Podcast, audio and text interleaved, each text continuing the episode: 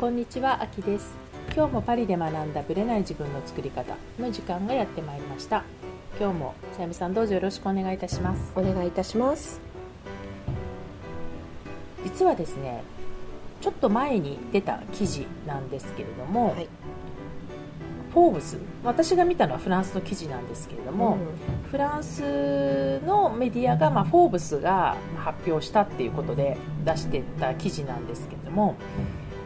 明らかにその世界地図で見た場合中国語がダントツ、まあ、うん話されてる人数では人口としては多いっていう話なんですよね、はい。10億人だそうです。すごいですね。で英語が8億人。で3位がスペイン語。うん。で4位がヒンドゥー語。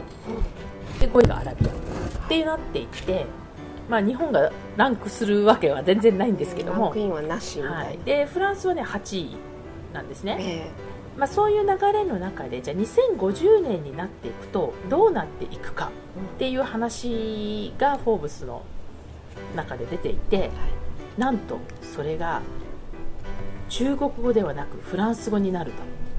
のではないかと。すごい意外な感じがします意。外ですよね、でその理由はやはりオフィシャルで話してる場所が結構フランス語ってあちこちであって、うん。うん特に影響があるのはそのアフリカ圏なんですよ、はい。でアフリカのこの人口の増加率を見ていくと、うん。2050年には人口としてはえ中国を抜かすのではないかという話なんですね、うまあ、だからだから何って話でもあるんですけんども、うん。まあ、結果的にはフランス語話せるといいかもねみたいなところときっとん損はない。損はない、ね。うん。まあ、私たちの世代はね別にもう2050年ってもうだってあと30年後なので仕事上使うとかっていうケースはそんなないかもしれないですけど今の子供たちの世代うんを考えた時にフランス語っていうのはアフリカとかの貿易とかも考えると、もしかしたら有効な言語かもしれない。うんね。っていう。話をね。うん。ちょっとこう見ると意外じゃないですかフランス語が、意外ですよ。スペイン語の方が多いと思うじゃないですか、うん。でも人口のその増加率がやっぱアフリカ半端じゃないのではい。それを考えるとやはりフランス語の方がいい、まあ、人口的には多いっていう話ですね。フランス語を話すエリアのアフリカの国のの人口増加率が高い高い。っていうことですよね。だから今8位で2億人2億7000万す人が。ごいですね。はい、要は今地図を見ると地図っていうか見ると、母語話者要はフランスに住んでいる母国語としてフランス語を喋っているのが8000万人、だけど第二言語話者要はアフリカの例えば地域とかで言語がオリジナルの言語があるけどオフィシャルとかにねそう公用語になっていうんるっていうのが1億9200それ万はすごいですね。っていうことは、うんだからフランスに住んでる人口はたかが知れてるんだけども、大公用語として使ってる国が結構多いとうんいう感じなのかもしれないですよね。はいなのでねこれからちょっと面白い結果ですよね。あの今後のなんていうんだろう第二外国語第三外国語どれを選ぶかっていうね。影響してきますよね。まあフランス人なんでね、あうん。の子供たちはもうフランス語が母国語なんですけども、はい。でも第二外国語を選んでいくときにそのもちろん英語はやる前提だとは思うんですけども、はい。それ以外の視点でどの言語を選ぶかっていうのも結構ねうん選ぶポイントにはなありる、ますようね。ん、だから今中国語がって言ってるのがもしかしたらまた30年後は変わってくるかもしれないしこればっかりはねどう変わっていくのかはわからないんでっていうことですよね。はい。はい、それでは本編スタートです。はい、それでは本編です。えー斉藤治さんの2回目のインタビューです。今回はまあそのフランス人とビジネスをする上でのやり方とか、あと最後にちょっとパートナーシップのことも聞いてますので、はい。はいそちらの方を聞いてください。パリにその後戻ってこられて、で中山さんと永田山坪さんと、まあ、はい。今でも、はい、ままあ、昔ほどは活躍してませんけど今でもやっぱ中国ですごいね。はい、山ってブランド活躍してますけど。で彼にいろいろ教わりながらそ会社を作るっていうのは真っ最中だったんですけど、はい、いろんな問題があって。でその問題ところがそれを相談する相手って日本人はあんまり誰もいなかったんですよ。その頃は。でだからもう初めからフランス人で今でも大親友ですけどやっぱりそういう弁護士関係会計士さんとかっていうとそのその時に初めに会社を作ることを受けた弁護士にすごい圧力をかけて会社つ急がして作らせたりとか今いろんなことやりましたよね。役割としてはこちら側のパリでのまあ最終的には社長になったんですけど、はいはい、まあ、まあ、ただすぐに社長にあの頃はまあペーパーの関係でなれなかったので、はいはい。社長は別な人にお願いしていて、僕はそのディレクタージェネラルみたいな、はい、そういう立場で入って、はい、ですからもっぱら経営を目目見るということがメインでしたね。うんね、結局日本働いてないじゃないですか、働いてないですやっぱり、まあ、ある意味フランス式の仕事を最初から初めから学んじゃったっていう。っていうことですよね。まあ、比較はできないにしてもなんかやっぱり日本人的感覚から言うとあ面白いなとかフランス人とビジネスする時ってこういうところに特徴があるなっていうのはありました？えーと、私は逆にこちらで仕事をしていて、えー、何にも何にも思わずにやっていて、うん、日本に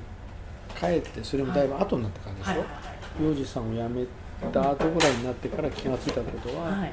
日本というのは物事を全て湾曲に話してダイレクトに言わないっていうのあれが非常にびっくりしましたね。あのコミュニケーションスタイルというか、はい、こちらの人っていうのはあの結局それもさっきちょうどともらいた言葉の問題なんですけど、はい、フランス語も英語もそうですね。イエスかノーしかないっていう、まあ、そうですね。だから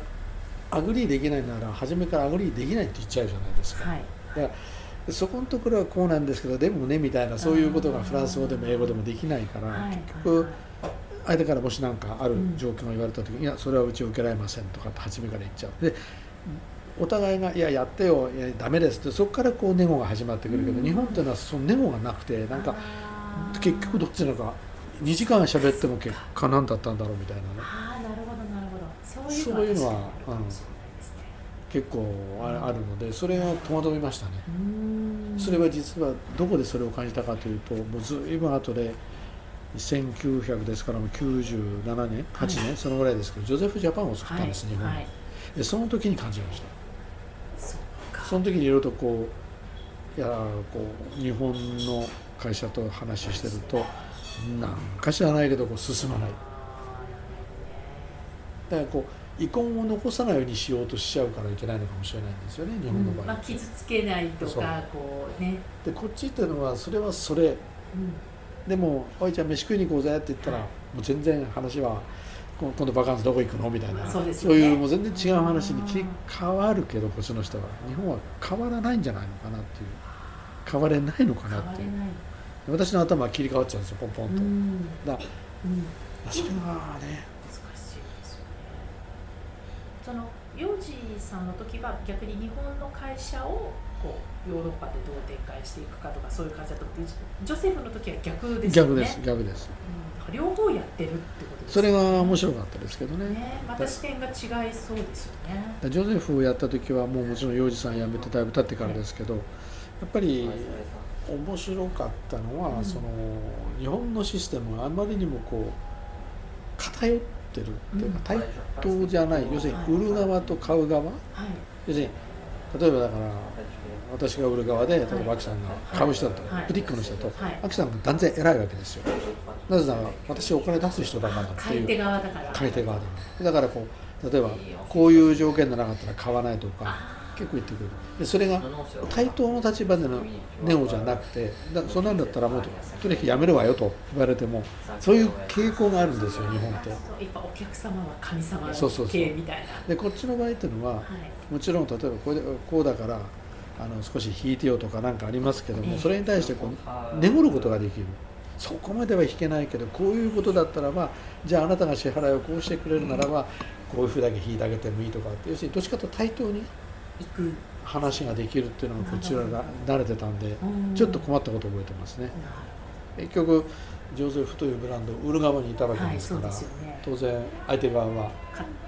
こ買って。やる的な態度で出てきてるっていうのがあってそれを結構もろに壊しに入ったことを覚えて壊しに入ったんですか？もううちのジョゼフのスタッフたちはだいぶいじめられたみたいですよ。お宅の社長は。っ て私がいない時にね。なるほどね。じゃあやっぱそうやっていくと壊しにかかるってどうやってそれをこう打開してったんですか？いやもうそういうのも無無視ですよね、あ無視ええ、ありえないでしょみたいな。だ要するに湾曲にものをこう結局だから分からないまんま進めていくんじゃなくて、ええ。今決めちゃいましょうっていう態度でポンポンポンポン。そのやり方を？うん。でも相手の方嫌がりましたよねやっぱりちょっと日本的にはびっくりしちゃうかもしれないです特ね。にやっぱり百貨店関係の方は苦手そういうの苦手だったですね。百貨店の方って今はだいぶ百貨店も調子悪いからうんあの少しは頭引くんでしょうけどあの頃ってまだ百貨店がすごい力を持ってる時代ですから結構ううちは何々なんだよみたいなのがあるわけですよ。うちのやり方はこうだからみたいな。そうそうそう。でそういうことに対して結構堂々と言いたいこと言ってましたけどね。かなりぶつかりましたか。ぶつかりましたででも面白いもんで、うん。その上の方にいる人はい。担当者じゃなくて上の方にいる人間が結構私みたいな面白がってくれましたよね。あなるほどね「皆さん面白いよね担当者は大変」担当者大変なんですよ、えーなんとかして。自分たちのいい条件でやややりたくても、私がそういう横やりブジュッと入れるか。ら、だからうちのスタッフたちも随分ただジョゼフのスタッフでこの間も日本に帰ってる時そうだったんですけど、はい。やっぱりあの販売のスタッフたちが今でもし食事会やってくれるんですよ。ああそうなんですか。はもういジョゼフが、まあ、樫山さんに買われて、い。もう13年、はい。2005年に買われましたから、うんうんでも今でもまだ販売のスタッフたちと何人かとかちゃんとここの間は大阪神戸地区のグループと。グループとみんなでもうみんなですよ。あああの頃ピみんな若くてピチピチだったのがみんな今もうあのうちあ子供3人も生まれましたとかね。そうね。いうのもいますけどでもうん。今でもやっぱりえこうわーってて。で僕はあの社長って呼ばれるのすごい嫌いだったんですよ。うん。日本って呼び方そういうの多いじゃないですか。すね。社長とか専務とか部長とか。でうちの会社でそのジョゼフの日本社でもよく社長って呼ばれると返事しなかったんですよ。誰みたいな感じもう全然でこう人の横に来て耳元で社長とかって言われると、うん俺社長って名前じゃなくて斎藤って名前なんだおよおでスタッフたちに、まあ悪い癖なんでしょうけどついついそのやっぱり名前で呼んじゃう癖があるんですね、はいはい。こっちがみんなそうじゃないですか、はいはい。下の名前ってことです下ねの名前、はい要するに名字じゃなくてはい。名前を。呼ぶ、はい。だからついついスタッフたちも名前で呼びたくなるので、はい。まあ、彼女たちに「名前で呼んでいい?」って僕はい慣れてるって言ったら、もう全然全然構いませんと、はいでも社長って呼ばれるのは僕嫌だかはい。らで「あの修って呼んでいいかな」って言ったら「うん。それできないと呼び捨て？みんなもう呼び捨て。いや僕もだって女の子たちはよ。しことかけいことか。はい呼んでるわけじゃないですか、はいはいだからそのさん付けじゃなくて、うんだからもうみんな修って呼べよって言ったらみんな「それはいかんでもできない」と。日本的に。はい。それで僕のあの中学の時のあだ名があったんですよ、はい。でそれがオサムから来てるんですよ。サミーっていうのおおがあだ名がついてた。はい。それがたまたまある時みんなで集まってる時にそうすまあ結構表でなんかこう焚き火かなんか焚いて、はい。なんかみんなでみんなで10人ぐらいいたのかなんかやってた一人が「おおサミー」って言ったんですよそれがきっかけで。そしたらそういった一緒にいた女の子が「なんか斎藤君の名前みたい」ってね「なんで?」って言ったらうんだって今王サミって言ったじゃないって言うんで、うんそこからじゃあじゃあもうさ斉藤君はサミにしようって言ってサミになっちゃったでみんなにそれを言ってじゃあ俺のことサミって呼べよって言ったらみんな OK にな今でもだからサミサミって言われてますよだから東京のスタッフもそれからなな名古屋とかみんなスタッフも、うんうん今でも時々フェイスブックなんかでもさ「サミお元気ですか?」ってだだからすなんていうのかなその「さん」をつけないっていうのをやめさせたんですよ、サミーさんってのはおかしいと。まあサミーさんはちょっとね。だから名前は必ず呼びつけはい。名字は必ず「さん」をつける。まあこっちこっちがそうじゃないですか、はいはいはい。例えば名前を言う時には必ず「ムッシュ」とか「マダム」ですけど、はいはい。ね。名前にいちいち「さん」つけないじゃないですか、すね。だからそんなふうにして変えていったので今でもだからいつの間にかサミー会っていうのができててそれが今でもこの間も集まりやってこの間東京の地区とそれから関西地区やってきましたけど、うん。また秋にも集まろうって言って大騒ぎしてます。定例会になってるわなけですね戻るたびに。そうです。嬉しいですよでもやっねぱり、そうですよね。なんでそのまあ日本で働いてないからなのかもしれないけど肩書きで呼ばれることに対するなんか抵抗みたいなやっぱりフランス式でずっとやってたからなんですか？そうですね。こちらってあんまりあのまずまずタイトルで呼ぶこと。だからムッシュプレジダント呼ぶ時っていうのは、はい要するにどっか正式な場所行った時だけじゃないオフィシですかャルなねはいそうですねだおっしゃったところではこの会社のスタッフなんかもちゃんとムッシュプレジダント呼んでくれたけど、はい。ムッシュプレジダントサイトとかって言ってたけど、そうじゃない時はもうみんなもうそれこそおさむって呼ぶ人もいっぱい多かったしそれでいいと思ってましたし。なるほだって僕はそれこっちまだこちらに来た時にどこの会社だったか忘れましたけど、はい。どこかの会社に通訳で行った時に、うん。スタッフが社長をみんなフィリップとかあ要するにアランとかっていう人で呼んでるのを見て、ああそういうもんなんだなと、うん。でこっちに向かって言う時にはちゃんと社長って言うんですよ、はい。はいでも本人同士で喋る時には「ほんでさあんでさ」って、まあ、そういう人に「ちっちはいえ」実はいいで。すね要するに親しい喋ってねうん間柄で喋るような。うん。まあそういうもんなんだっていうのがあったんで、うん。その辺は結構好きでしたねそういう感覚。も。感覚が好きでそれをじゃあ日本にも持ち込んだと。ただ父親っていうのがももろいないしやっぱり日本語ってのはね多少敬語があるんで、はい。せめてじゃあ俺の名前はサミーで呼べやってなるほど。英語でササミーでいまだにいまだにサミーですけど。ね。結局幼児さんとかどれぐらいいらっしゃったんですか？ヨウさんとは14年ですね。14年いて、で辞めてでジョゼフはどんなきっかけで？ジョゼフは幼児山本のファーストクライアントなんですよ。1981年正確には81年ですけはいどの81年の4月に初めてショーをやって、はい。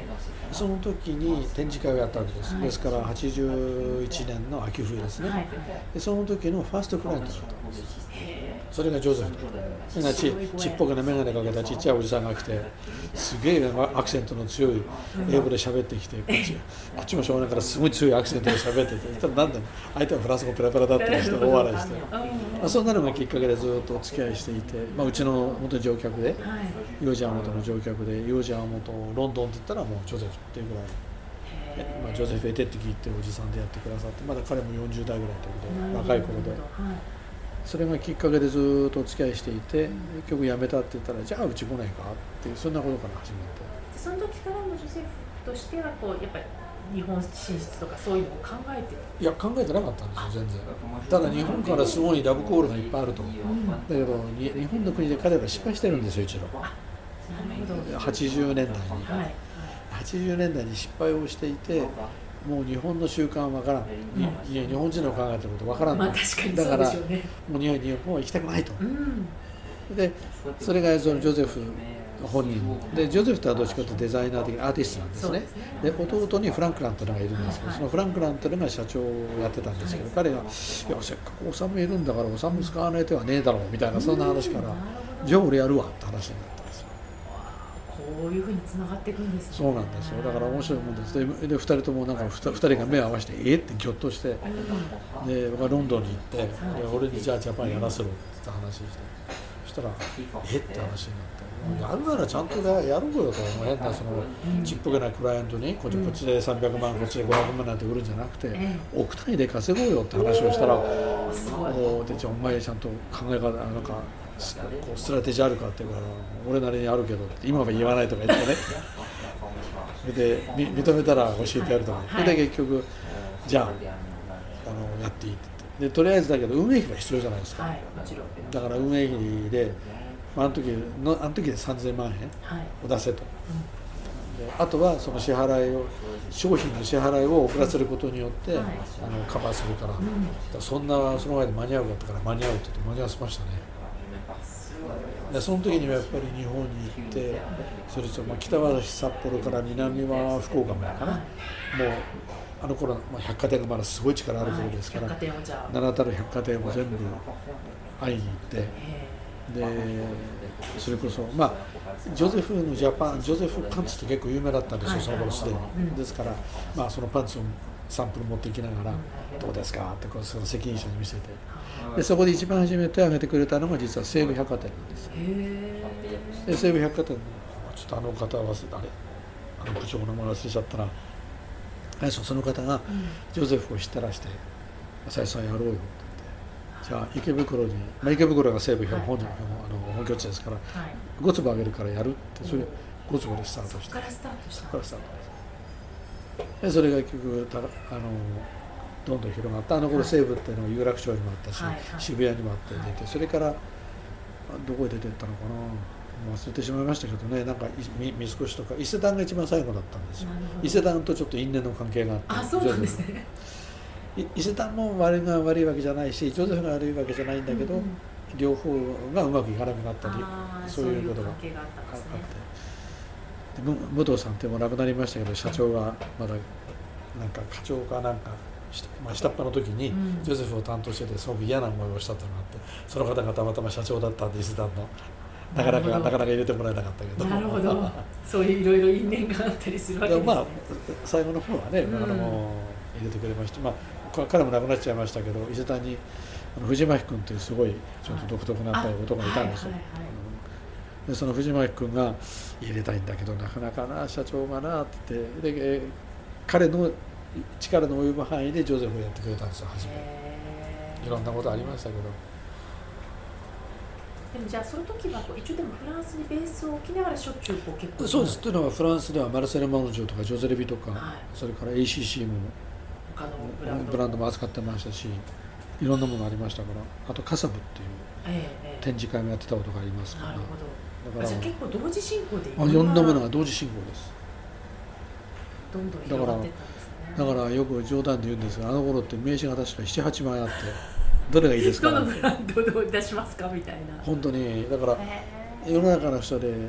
な中にはジョゼフの斎藤さんと思ってる人もいれば、はい。ヨージャー・モッサンの斎藤さん、ーはい。一世脈の斎藤さんと思ってる人もいるように、はいいろんな。結構じゃあ重なってたんですねうんあ一世さんは重な重なってませんけど、はい。えー、とマルセル・マロンジョジョゼレビカサブそれからジョゼフは重なってます。モロが重なってますあじゃあ本当に名刺が何枚も。だから日本日本2週間フランス2週間みたいな生活ですよ。あー結構じゃあハードに。ハードでしたね行ったりやっぱりあの時はまだ50代で若かったからですね。できたんですよ。もう今で今はもうなるほどね。2週間に1回ずつ飛行機乗る元気ないですよ。ねちょっとハードですよね。時差部が終わったと思ったらそうもう次の出張が待ってるみたいなあの頃は着いてうん。大体あの頃の飛行機がちょっと正確に覚えてませんけどやっぱり夕方着いた記憶があるんですね。で着いてあの頃は成田なんで、成田から東京に入ってもう夜夕方っていうか夜7時ぐらいからミーティングが始まったからあもうすぐ始まってたんですね。始まってました。とか食事会が入ってたり。本当にビジネスマンの鏡みたいななんか超ね今から思えばやってましたね。なるほどね。あじゃあそんな時代もあってその時ってまあ本当にまあフランスの方でもブランドを扱ってかつ日本の方でもやっていてその時こう仕事をしていく中ですごく意識されてたこう大事にしてることって何かありました？もう単純だと思うんですけど、うん。僕はやっぱり人と人のつながりだと思ってます。やっぱりこれ私がよく若い人からよく言われるのははい斎、藤さんってなんか勝手にウィキペディアなんか見てねはいはい。なんか勝手にこう想像してくる人がいるんですよ、はいはいそれで実際会ってみたらなんかすっごい全然抵抗なく話ができてって言われるけど、はいはいやっぱり人間関係ってこっちから気をつけて特に自分が年取っていけば年取っていくほどそのうん。気をつけてあげないと、やっはいぱり若い人ってそういうものでこう差をつけちゃうじゃないですか。ね。壁を作っちゃったりしますだからねこっちから壁をどんどんどんどん破ってってやらなきゃいけないんで人間関係はすごく大事にしてますね意識的にされて意識的にしてますねやっぱり。で今でもやっぱり若い人たちとのつながりがすごくファッションの日本なんかでも多いし、まあにうん。フランスもまあ結構適当に若い人はやっぱり多いですねフランスも。あーなるほどね。みんなまだ30代とかあなんかの連中と一緒にワイワイと。あ。まあさすがもう夜夜中までねうん。家はできないですけどね昔はやってましたけどなるほど。もう今はそこまではお付き合いしないけどまあうん。ショーなんかも行ったりとかなんかもしてますし、その人と人のつながりっていうのは、まあ、フランスとか日本と関係なく関係ないと思って意ます、はい、対等であるどんな場合でも対等でいようっていう、だからその性差とか、うん。うん学歴差とはい。それからその年齢差とか、うん。そういうその差をつけるのがもう間違いだうん。と僕は思ってる方なんで,うん。で、それは多分うちの父もそういう人だったんでそういうことをよく言われたので。あーなるほど。やっぱりそういうのも来てますよね。影響を受けて。うちの当然子供たちもそういうことよく言ってますしね。なるほどねどんなに偉いとか偉くないとか関係ない、うん。はい。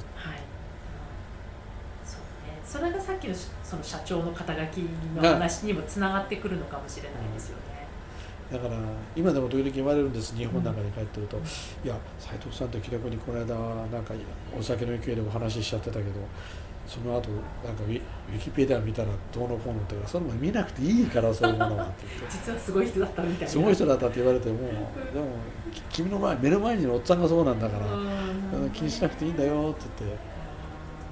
だからすごい人だったみたいなこと言われる方もかえってうん。抵抗ありますよね。なるほどね。何がすごいんだか自分で分かったらは他の人から見たらやっぱり、そのこっちで経営してきたとか何だっていうのは大変なことだっていうのは、まあそれは確かに大変だったんだろうと思うんですけど、今から思っても、はい。もう終わっちゃったことですよね。まあよくやってきたなと思うし、いろんな嫌なこともいっぱいあったことあるしただ、うん幸いとこの国でその一般社会一般のはい。中ではやっぱり人種差別みたいなの受けたことあるけど仕事の上ではなかったですね。そのいわゆるファッションとかの中では。中では。うん中では。日本人だからっていうことは幼児が初めはありましたけど幼児は元があんまりと特殊なものを持ってきたまあんで、確かにちょっとあの日本人とか関係なくまあショックでしたショッキンうんグな感じでしたね。だからそれはあったけど、うん。でもそうですよね。もうあんまりその日本人だからっていうことを特別に言われることはなかったですね。なるほどね。じゃあこうスでビジネスしていく上で何かそのまあ言葉とかそういう問題はネイティブじゃないとかそういうのはあるのかもしれないけどなんかこうネックになったことも。あんまりりないですね。なるそれは私自身はあんまり感じなかったです、まあ、私が鈍いかもしれません。鈍いですから結構。ほどね今どう今の例えばこうずっと40年こうご覧になっていて今こう日本から結構ァッションだけじゃなくて、うん。まあ、食とか、まあ伝統工芸も含めてこう世界に向けて進出したがってる人とか多いと思うんですけどそういう人たちに向けて、まあ、その先駆者としてねこういう、まあ、こっちでやってきた人として何かこうアドバイスというかありますか、やっぱりねそのこちらに出てくることではい。あの当たり前って言えば当たり前なんだけどやっぱり言葉だけはやっぱりちゃんと勉強してほしいってのがありますよね。やっぱり言葉っていうのはもう勉強するっていうのもちょっとオーバーではい。言わせると、フランス人はフランス語喋るのは当たり前日本人が日本語喋るのは当たり前のように、もうそれが最低限のやっぱりコミュニケーションのツールですから、はいうんうんうん。我々こうやって日本語で喋ってピッピッと分かると同じようにやっぱりはい。フランス語でも分かんなきゃいけないし、やっぱり外国に出ていく時あとやっぱり怖がらないことでしょうね。うん。でわわ悪いことあの5秒の法則っていうのがあるのご存知ですか、はいはい。あの何かを決めたら5秒で動いちまえっていうのがあるんですよ。そういう法則があるっていうのがあってなるほど面白いなと思ったのは、うん。それどういうことかというと、はい。まあそれは例えば外国に行くっていうのは5秒で決められませんけど、はいはいはい。例えば何々しなきゃってさ何々しようかなと思っても5秒以上足すと人間の脳というのはそれに対する言い訳を考えつくんですって5秒でも言い訳が出だからてきちゃう。例えば買い物行かなきゃ分かんないんですよ、はいはい。例えば買い物行かなきゃいけないとかって思ってさあ行こうと思って時間を空けるといや今日買い物行かなくてもあれとあれをなんとかやれば今日の晩ご飯はなんとかなるだろうみたいなそうごいうその言い訳をはい頭が考えちゃうんですよ。自分の頭がそれも。買い物に行こうと思ってる自分の頭とそれをそのやめてしまうやめてしまおうという自分があるると、5秒の法則っていうのがあるようにだからやっぱりこう決めたらもうっていうのはやっぱり大事なのかもしれないですね。もうすぐ動く。うん。ただもちろん海外に行くとなるとね、はい。その 5, 秒で決めちゃいけないと思いますけど、うんうんうんでもやっぱり大事なのはやっぱ怖がらないことだと思いますよ。ただこの国はご存知のようにそれなりにやっぱり危ないところも特に女性にとって危ない、うんうんうんないと言えない国なんで、はいはい僕も何で何度かそういう、まあ、日本人女性ではい。はい被害に遭った子なんか相談を受けたこともあるんでやっぱりやっぱりほけほけっときちゃいけないしやっぱりそれなりのタイプみたいな、毅然とした歩き方とかあると思うんですね、やっぱりプラプラ歩いてればこうやっぱりそういうのを狙ってる人ってもいるのは事実ですし、もう一つこの国の場合っていうのはやっぱり日本と違って非常に外国人が多いから、はい。その外国人が外国人を狙うことも当然起こってくるしっていうのもあるんでその辺を注意してもらわないといけないと思うんですけど。なるほどねけどやっぱり怖がらないで来ないと、こう怖がらないっていうのはだからなんていうのかなそのちゃんといつも神経を使ってることは大事だと思うんですよ。やっぱり多分日本にいるよりは神経使わない、はいはい、日本もこの頃わかんないですけど、まあ、やっぱこっちの方がそういうリスクは高いと思うんですね。うん、で特に若い女の子なんかやっぱり気をつけるようにいつも言ってますけども。うん、だからまあこのやっぱりこう無防備に日本人のこう若い人なんか見てると、うん、お財布だとか携帯をこう路上で平気で出してるけどやっぱりあれ危ないなと。日本的な感覚日本で大丈夫だからっていう感覚でこっちに来ると,、と良くないと。ただやっぱりこっちに来て本当にやるならば昨日実はあの吉田君太君昨日たまたまあのメイヤーでパティシエドモンドってあの、はい、テレビご覧になりました、あ見てないですあれを見ててあのたまたま、えーと、なんだ森吉田さん。そうそうそう、はいはい、えーと、彼がそうそれ吉田森秀、うん、彼なんかにまあおめでとう送ってちょっとこう何回かメッセージを今日交わしてたんですけど、やっぱり彼なんか見ててああいう思うしそれから今90人が、料理人がいっぱいフランスに来てて何人かありますけどやっぱりみんなすごいところ行ってますよね。うん。うん。あれはそれだけのだからに日本人が多分めちゃめちゃにフランス語ができなくても技というのを持ってるっていうのはすごい強いと思うんですだから僕は自分がこう失敗したなと一つだけ思ったのは僕は技を持ってないんですよ。手に技が、うん、ね技術的なものは持ってないでもやはり昨日のああいうメイヤードパティシエなんか見てて、はい、やっぱりそのああいうそのピアレルメとか、はい、ああいう有名な人がみんなもうすごいって、な何一つ苦言を言わないっていうのは、うん、やっぱりそれだけの技術を持ってるし、うん、それがやっぱり素晴らしいものを持ってる。だからそれが日本人の特徴なんだと思うんですね。だからそういうものを持ってくる方がいいかもしれませんね。技を、うん、あとはじゃあどそれをどう伝えていくかっていうのは伝えていくかですね。別の話ですよね。だから日本にだってそれこそそういうあ日本じゃこっちにもそういうことをできる日本人の人もいるしそういういい意味での日本人の輪ができれば、うん。ね、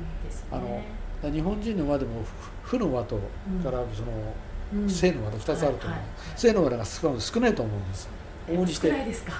という気がなんとなくするんですなんかやっぱり負の負の輪っていうのは要するにお互いに舐め合っちゃってる要するに舐め合ってると変な言い方ですけど、そのフランス語難しいよね。フランス何十年いてもフランス語ができないとか、フランスに溶け込めないとか、でもなんとなくフランスにずるずるいる人っていうのも結構いらっしゃるんですよやっぱり話を聞いてると。でその辺でやっぱりこう積極的に自分からフランスにこう入っていける人っていうのはやっぱりいるじゃないですか、そうですね。そういう学者もそうだけどやっぱりそうやってそれはやっぱりフランスの中に入っていく。結局フランスに入っていくことによって逆に日本から見えなくなって埋もれてっちゃうんですけどそうですね確かに。3月でしたっけ、あのマクロン大統領がデザイナー呼んでやりましたよね、あの、エリゼ級で、日本からはあんまりいらっしゃってたんですか僕はあの時にギリギリに呼ばれたんで間に合わなかったんですよ「来る?」とか言われて「もう今頃言うなよ」って言ってあの教会のあの理事長から連絡来て一応ね。だか？らいや日本なんか一回もないからって言って。首相官邸にデザイナー集めて、まあ、でも考えてみて世界中の有名デザイナーが日本に集まることないかなと思って考えてみればね。パリだとやっぱりあるわけじゃないですか、ね、世界中の有名なデザイナー、世界中の有名なジャーナリストが集まるけど、ね、じゃあ今はもうどちらかというとこう一つのブランドになんか特化してマネジメントするというよりはもうそういうのはやれやれないですね、うん、やっぱり一つのブランドを特化してやるっていうのは大変なエネルギー使いますから、うん、自分が今までやってきてやっぱり本当にもう大変です、うん、今はじゃあこうまあ、どちらかというと教育的な感じで、そうですね、客員教授もされていたりとか、あとはコンサルティングをされていたりとかそういう形で。あとはまあこれの時に別に変な話お金も取りませんけどいろんなデザイナーのところに見に行って。あいらっしゃったりしてるんですね。必ず行ってますね、うん、じゃその時期はじゃ日本に。必ず日本東これの時は必ず3月の中旬からと10月の中旬からは必ず行って一応コレクションはもう前ほど見なくなっちゃいましたけど、やっぱりあの俗に展示会はよく行きますね。今でもそういうつながりもやっぱりね、やっぱりデザイナーのそういう集まりのところいろいろ行って、この服はちょっとまだこうじゃないとか生意気なこと言ってますけれども、ね。そうなんですね。じゃあそういう感じで、まあ、マイペースにお仕事を。そうですそうです。うんだからもうそれはお仕事っていうのは半分趣味の世界ですよね、延長なんですよね。延長ですね。なんとなく日本人のデザイナーを追っかけて。追っかけてただ面白いことにある年代のデザイナーまでってのはあんまりよく知らないんですよ。結局僕がはい。現役でやっていた時代はい。だ一星さんまでの一星さんのたのが2010年ぐらいですから、はい。それまでに来ていた日本人ってのはあんまりつながりが顔を知ってる程度で例えばアンダーカバーとか、はいはい。それから堺の安倍さんとかっていうのはうん。ぼんやり分かってる程度で、うんそんな直接すごい話したこともないしそれよりもっと若いそのその後の連中になると逆につながりが濃くなっているっていう感じ。面白いですよね。だから今中堅どこで一番頑張ってる日本人とはあんまり知り合いがいない。ね。その時はもう現役で自こっちが忙しかった忙しかったから。はいはい。忙しかったから。これからのそのまあ投稿とかご覧になってこう日本のファッション業界はどんな感じになっていくと思いますか？全体的にまあ多分沈んでいくんじゃないですかやっぱり。ですか。結局ファッションというものに対する考え方が全く根本的に変わったと思うんですよ。私が幼児始めた頃と比べて。うん。で、ね、根本的に変わったのは何かというと、まずやっぱりクリエイティビティとか、はいはい。そういうものに対して価値、うん。そういうものに対してお金を出すみたいな考え方がうん。やっぱり世界的になくなってきてると思う。以前はやっぱ強かった部分がなくなっている、なくなってきてる。でやっぱり服に対して、うん。そのなんていうんですかまあそのユニクロが悪いとかそういうことではないんですけど、はいはい。はいやっぱりそのファーストファッションとかそういうファーストファッションとかなんかがどんどんどんどんん台頭してきたことによって、はいはい。やっぱりこうなんていうのかなそういう価値を例えば1着10万円もするようなものとか、はいそんなものをこう出そうっていう気がないんだと思います。だやっぱり例えば、まあ、ユニクロはまだちょっと別ですけど、フォーエバー21みたいな、はいはいはい。ああいうブランドになるとその時に一番人気になる形をどんどん出してきて、はい。一回来たらもうどんどん捨てちまうと、うんだからもうシーズンが終わったら捨てちゃうというぐらい、はいはい。だってどうやって例えばススカート1枚1000円ぐらいで出せるのかって話ですから、うん。うんそんなのは 10, あの10年も20年も持つわけないですから、うん。根本的にもう考え方が違いますよね。違いますから、だから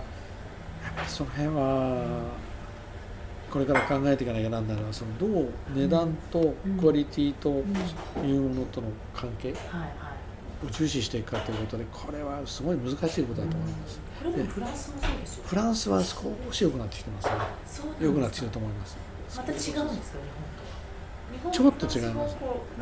やっぱりフランあスってまだ日本ほどファーストファッションないじゃないですか日本に比べたら少ないもちろんユニククロはありますけど、ザラとか。あうんありますけれども日本ほどはまだもうちょいそのリスペクトされてるブランドがあると思うんですよ。ね。それはやっぱりディオールでありシャネルでありとはい。ああいうのが牽引してると思うんですけど、はい。日本の場合でやっぱりディオールとかシャネルって外国のブランドですから。うん。やっぱり幼児一世三宅化学オレーが引っ張っていってるというのは限界があると思うんですね。ところがフランスの場合ってねやっぱりまあランバンもそうだし、はい。やはりイヴ・サンローランもいるし、い、ろんなのがこういるわけじゃないですか、はい。そういうそのこの国、まあ、またすぐお隣にイタリアあたりに、はい。はいイタリアイギリスあたりのそういうヨーロッパのデザイナーがやっぱり牽引してる部分非常に強いですから、うん。これは多分大きな違いだと思いますよ。そこをじゃあ見守っていくわけですねああだからなんとかして啓蒙していきたいですけどね。いや力があるデザイナーはいっぱいいますからね、うん日本にもね、はいはいはいはい。いいデザイナーはいっぱいいるんで、最後に興味本位ではい、伺ってもいいですか、はあ、どうぞどうぞ。フランスで日本、まあ、日本もフランスも関係ないと思うんですけどこう一人の人とパートナーシップを長く続けるのって今だんだんこう少なくなってるじゃないそうですか。ですね。こう、まあ、離婚っていうのも普通になってきてるし、うんうんうん。再婚も普通になしフランスでこのい40年？41年目。ですです1年ね半 長いね。よね。ずっと同じパートナーとまあ仲良く暮らせるコツを聞きたいんですけど、まあ仲良く暮らせば、まあ、時々喧嘩もしますけどね。はい、もちろんもちろんそれは前提なんですけどそこを うん。こうきちんと、まあ、構築していくというか長く続けていく秘訣は何なのえやはりまずはまあ僕の場合は国際結婚ですから、はい当然そのさっきちょろっとお話した言語のはい。根本の考え方が違うわけですよね、はい。考えの構築しの方、はい。やはりどっかで私の場合は日本語って例えばフランス語を家内と喋ってる時も、はい。当然どっかで日本語ってのが動いてるわけですよね、はい。意識の中に出てこないだけで、でそれと同じようにですから考え方の根本がやはり日本語が出てきてる。相手はやっぱりフランス語が出てきてるというところで、はい、それとやっぱり幼少期の過ごし方が全く違うっていうこともあるんで、ね。うん、当然それ違くて当然。それはまああの同じ国に同じ国同士でももちろん違うんだけど、ね。うんうん、でも共通部分がもっと多いと思うんですよ。例えばところが例えば今たまたま新しく映画であのデカシンが出てきましたけど、はいはい、デカシン日本で知ってる人なんていないじゃないですか、でもうちの家内なんかやっぱデカシンの読んでるわけですよ小さい時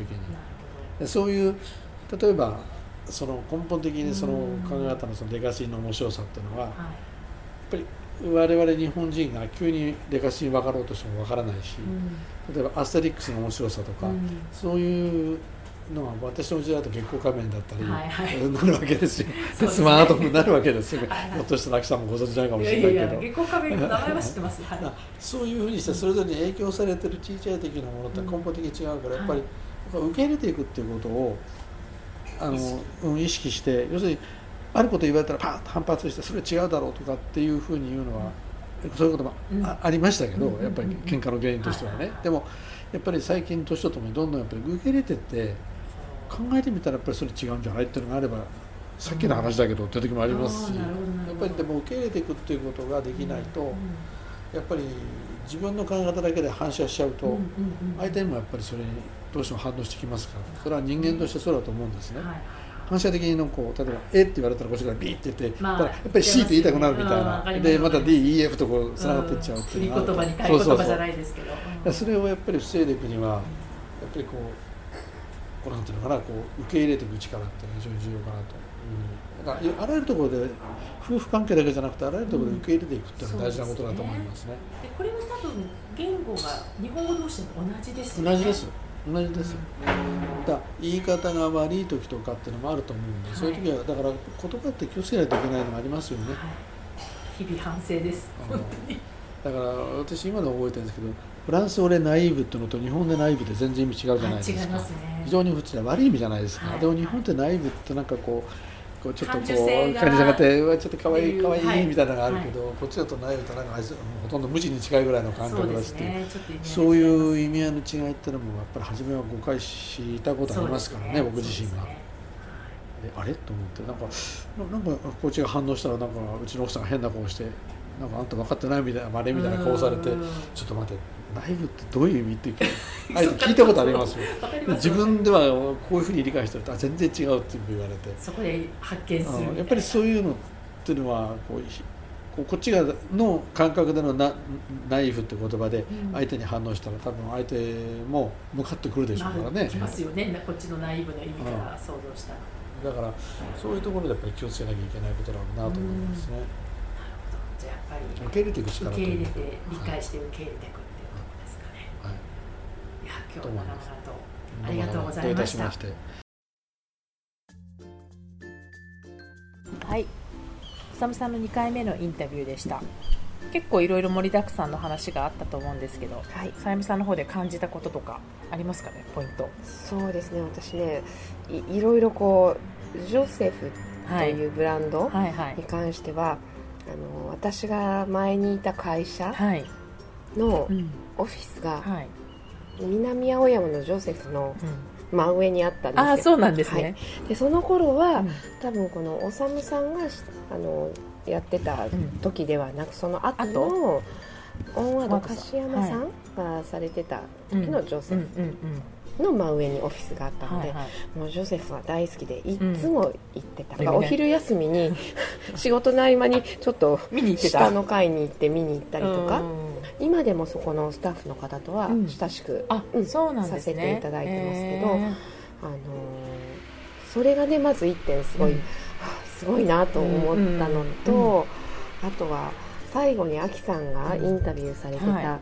こうパートナーシップ、どうやってこのね何十年も、はい、うまく、いくのかそうそこはねとても私も興味があって、うん。はい、やっぱりそう簡単にいかないじゃないですか。周りを見てもね、あのほとんどなんていうのかな日仏カップルって私大使館の方に聞いたんですけど、うん。はい、フランスの大使館の方ではないんですけれども、はいええかなりの確率で分かれていると。その国際結婚の場合ってことですか、かなり、うん。本当にかなりの確率で。うん。なので名字とか変えない方がいいって言われたことがあるんです。なるほどね、うん。うんうんうん私変えたんですけど、うんうんうん。日本でも。はい。変えない方がいいっていうアドバイスを、うん。受けた受けたことがあってへキャンどうしようみたいなこーとがあったんですけど、うんあのねおさむさんのようにうまくいってらっしゃうるん。ご家庭もあるから、うん。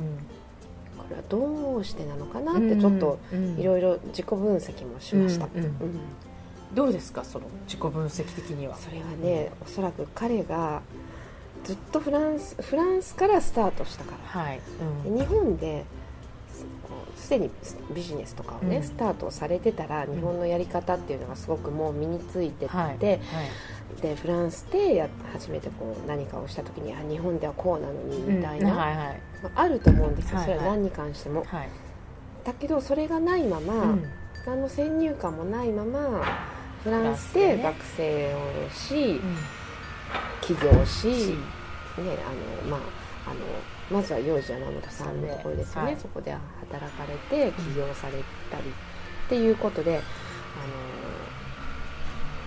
なんていうのかな日本のビジネスのやり方の先入観がないから、うまく、んまあ、ビジネスだけではなくね、パートナーシップにもいろん多分いろんな部分でううまくフランス人の奥様と、こうん。う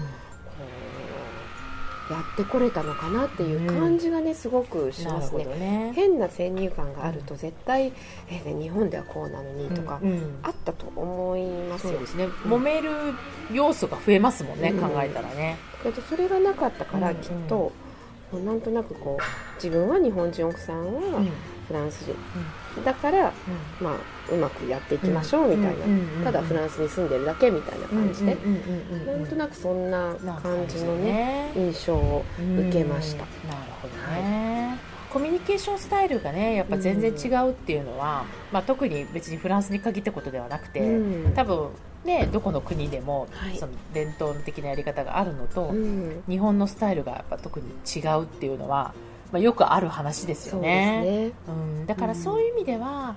コミュニケーションスタイルがフランスだからどうのこうのってわけではないけども、はい、やっぱり難しいっていうかその日本のやり方が当たり前だと思ってる人にとっては難しいそうですね。あ。のインタカでも受け入れるっていうことをね、すごくうんおっしゃってたんで、あの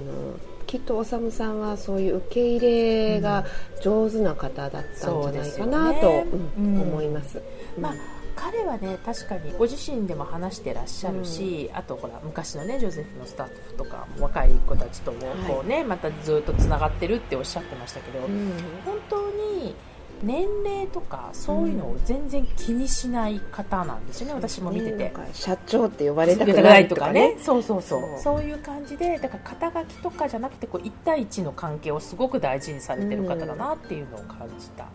かなって思いますね、あと私がね思ったのはちょっと私は初めて聞いたその5秒の法則ってあいううん。で決めたら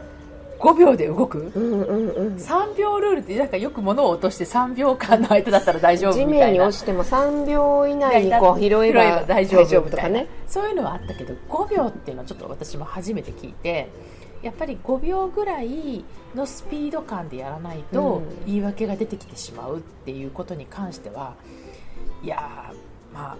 いろいろ経験をねビジネスで積まれた方ならではというか、うん。言い訳確かに出るだろうなって思うので、私自身も。ちょっとすごくこう我が身を振り返り反省っていう私もそうですよ。ねうん。うん感じがしたのでちょっとねいろんなやっぱりフランスでずっとビジネスをされてきた方の、まあね、実体験でもあるので、参考にされるところは結構いっぱいあったのではないかなと思います、はい。はい、また来月も素敵な方をお呼びしていますのでぜひ楽しみにしていてください。ありがとうございました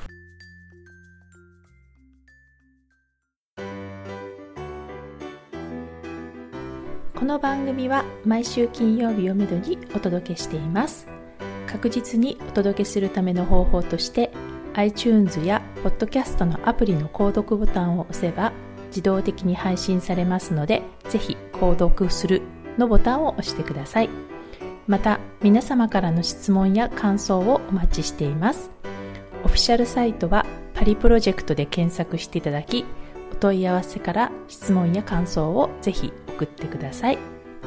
オフィシャルサイトから LINE アットやメールレターで有益な情報をお届けしているので、こちらもぜひ登録してくださいね。